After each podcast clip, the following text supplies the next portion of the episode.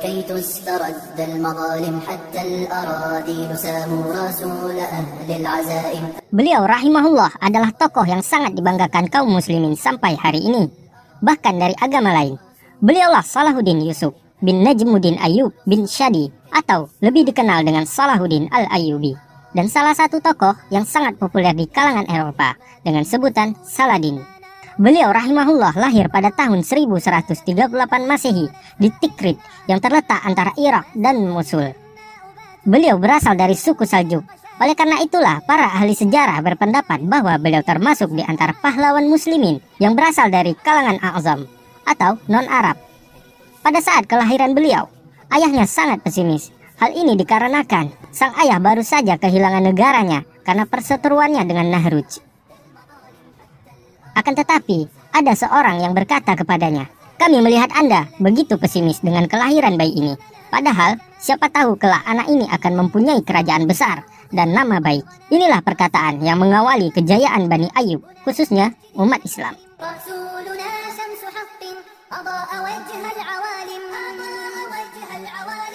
Dalam sejarah dijelaskan, setelah meninggalkan Tikrit, sang ayah berpindah ke Mosul dan diterima baik oleh sang pemimpin besar yang bernama Imanuddin Zangki, seorang yang sangat diidolakan oleh Salahuddin karena keberaniannya dan kesalehannya. Dari negeri inilah Salahuddin tumbuh menjadi sosok yang sangat ditakuti lawannya. Selain mempelajari ilmu kemiliteran, beliau juga mempelajari ilmu fikih dan menghafal Al-Quran. Serta beliau juga banyak menimba ilmu kepemimpinan dengan sang idola, yakni Imanuddin Zangki rahimahullah. Singkat cerita, dalam masa mudanya, beliau sering mengikuti beberapa pertempuran demi memperjuangkan kebenaran dan menghapus kebatilan. Salah satu yang dicatat sejarah adalah ketika beliau memimpin pasukan untuk menaklukkan kerajaan Fatimiyah di Mesir, yang menjadi pengkhianat dan kerajaan yang bertanggung jawab atas pembantaian ratusan ribu kaum muslimin di Yerusalem. Dan yang lebih parahnya lagi, mereka berakidah Syiah laknatullah yang sudah banyak merubah prinsip dan cara pandang dalam beragama. Semoga Allah membalas perbuatan mereka. Dalam sejarah dijelaskan, pergolakan dalam negeri menjadikan Fatimiyah lemah. Hal ini terjadi karena orang-orang Turki, Sudan, dan Maroko tidak tahan akan kebijakan yang sangat menyiksa mereka. Ditambah lagi, campur tangan pasukan salib yang selalu mengganggu mereka. Sehingga akhirnya membuat orang-orang tersebut ingin melakukan revolusi. Melihat kesempatan ini, Nuruddin Ali pun segera mengutus Asanuddin Sirkuh untuk membantu keponakannya, Salahuddin. Maka bergeraklah pasukan muslimin dengan jumlah yang besar. Pasukan salib yang mendengar kabar tersebut langsung melarikan diri, sehingga hanya pasukan Fatimiyah lah yang menjadi target kaum muslimin. Dan dengan izin Allah, pasukan muslimin berhasil menaklukkan Mesir dari virus yang berbahaya dan Salahuddin pun diangkat menjadi menteri. Selama dua bulan, beliau rahimahullah berjuang untuk mengembalikan faham ahlus sunnah wal jamaah yang sudah lama dirusak oleh syiah. Beliau pun mendirikan madrasah besar dengan pemahaman sunni dan mengganti penyebutan khilafah Fatimiyah dengan khilafah Abbasiyah pada saat khutbah Jumat. Inilah salah satu kontribusinya yang sampai hari ini membuat pemahaman rakyat Mesir berpemahaman ahlus sunnah. Atas prestasi ini, beliau rahimahullah diangkat untuk menjadi wakil khalifah dinasti Ayyubiyah dan dalam catatan sejarah beliau pernah berkata, "Ketika Allah memberiku tanah Mesir, aku yakin bahwa Dia juga akan memberikan Palestina kepadaku." Salahuddin al-Ayubi, rahimahullah langsung mendeklarasikan niatnya untuk menaklukkan Yerusalem dengan persiapan yang sudah matang dan mengharap ridho dari Allah yang Maha Perkasa. Dia awali dengan dakwah ke berbagai penjuru seperti Hijaz, Yaman, Irak, Syam, dan Maroko yang sebelumnya terpecah belah dan terjangkit virus Syiah. Dengan ilmu yang Allah berikan, ia dapat menghapus penyakit tersebut. Dan bersatulah kaum muslimin di bawah sang komando Salahuddin Al-Ayyubi Persiapan pun mulai direalisasikan, seperti pembangunan basis-basis militer dan perbaikan kapal-kapal, dan dakwah penyemangat untuk mengokohkan semangat para pejuang.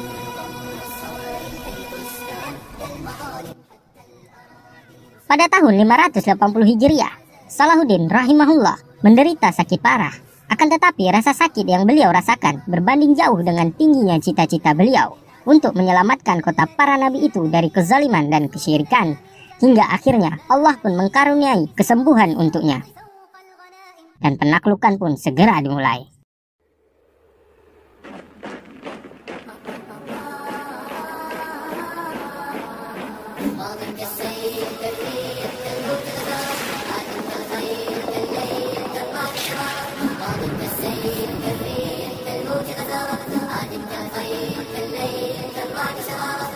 Bergeraklah pasukan muslimin dengan cita-cita mulia di bawah komando sang penakluk Salahuddin Al-Ayubi.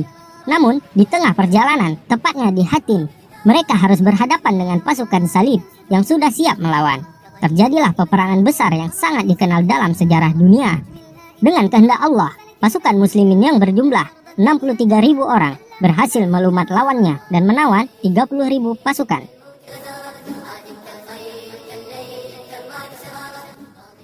Setelah peperangan tersebut, sampailah pasukan muslimin di Al-Quds dan langsung mengepung kota itu. Pasukan salib yang dengan jumlah besar dan kekuatan yang mereka miliki mencoba mempertahankan kota tersebut. Terjadilah pertempuran besar dalam sejarah dunia. Singkat cerita, pasukan salib mencoba memancing amarah kaum muslimin dengan memancang simbol salib di atas kubatus sakrah. Melihat kejadian itu, bergegaslah kaum muslimin bagai halilintar yang menyambar. Langsung menurunkan salib itu dan membakarnya dan mengepung dari berbagai arah dan menghancurkan benteng-benteng terkuat mereka yang membuat pasukan salib terpojok dan menyerah.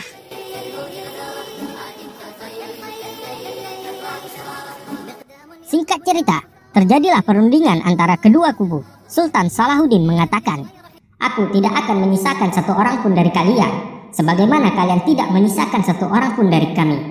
Mendengar perkataan tersebut, Belian sang pemimpin salib pun mengancam jika kaum muslimin tidak mau menjamin keamanan kami, maka kami akan bunuh semua tahanan dari kalangan umat Islam yang jumlahnya hampir mencapai 4.000 orang. Kami juga akan membunuh anak-anak dan istri-istri kami, menghancurkan bangunan-bangunan, membakar harta benda, menghancurkan kubatu sakrah, membakar apa pun yang bisa kami bakar. Dan setelah itu, kami akan menghadapi kalian sampai darah penghabisan. Satu orang dari kami akan membunuh satu orang dari kalian. Kebaikan apa lagi yang bisa engkau harapkan? Inilah ancaman yang diberikan pasukan salib kepada Salahuddin dan pasukannya.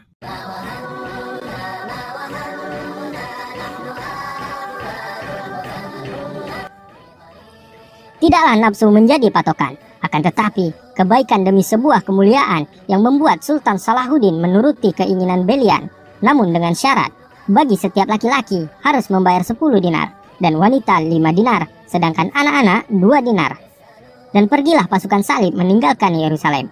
Hingga pada hari Jumat 27 Rajab 583 Hijriah atau bertepatan dengan 2 Oktober 1187 Masehi, kaum muslimin pun menguasai Al-Quds untuk kedua kalinya dan membersihkan ikon-ikon kesyirikan di negeri para nabi tersebut.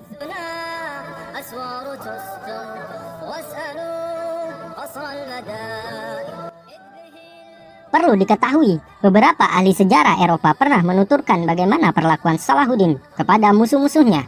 Di antaranya adalah Stefanus menuturkan, Sultan Salahuddin membolehkan banyak orang Kristen untuk pergi tanpa harus membayar tebusan.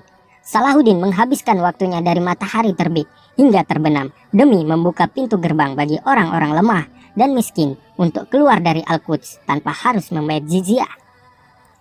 Seorang sejarawan Inggris berkata, Sekelompok orang-orang Nasrani yang meninggalkan Al-Quds bergerak menuju Antioquia, tempat kekuasaan Romawi.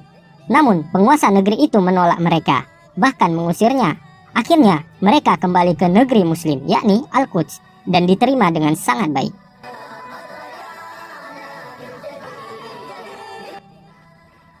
Dan seorang sejarawan Philip Haiti mengatakan, Tampak sekali perbedaan perlakuan Salahuddin terhadap orang-orang Eropa sipil dengan perlakuan orang-orang Eropa terhadap orang-orang Muslim 88 tahun sebelum itu. Seorang penyair Muslim berdendang.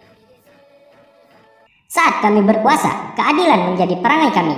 Saat kalian berkuasa, darah mengalir dari luka. Kalian menghalalkan membunuh tawanan, sedangkan kami memberi ampunan.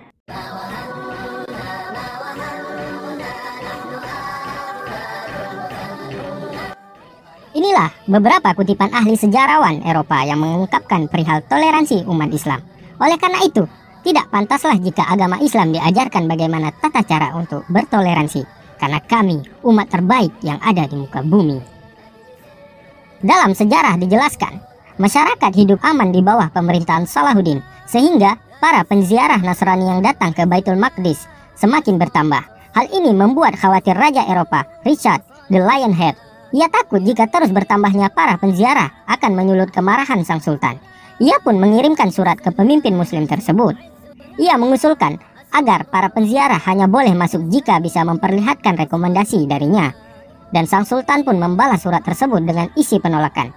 Sesungguhnya, para penziarah datang dari tempat yang jauh untuk mengunjungi tempat mulia ini. Oleh karena itu, aku tidak dapat melarang mereka. Hingga dalam sejarah, pada tanggal 21 Februari 1193 Masehi, bertepatan dengan 16 Safar 589 Hijriah, di umur 55 tahun, beliau rahimahullah menghembuskan nafas yang terakhir, tepatnya pada malam ke-12 sejak beliau terbaring sakit. Sang pembebas Al-Quds dan raja ini telah pergi menghadap Allah tanpa meninggalkan apa pun dalam kasnya, melainkan hanya 47 dirham Nasiriyah dan satu dinar.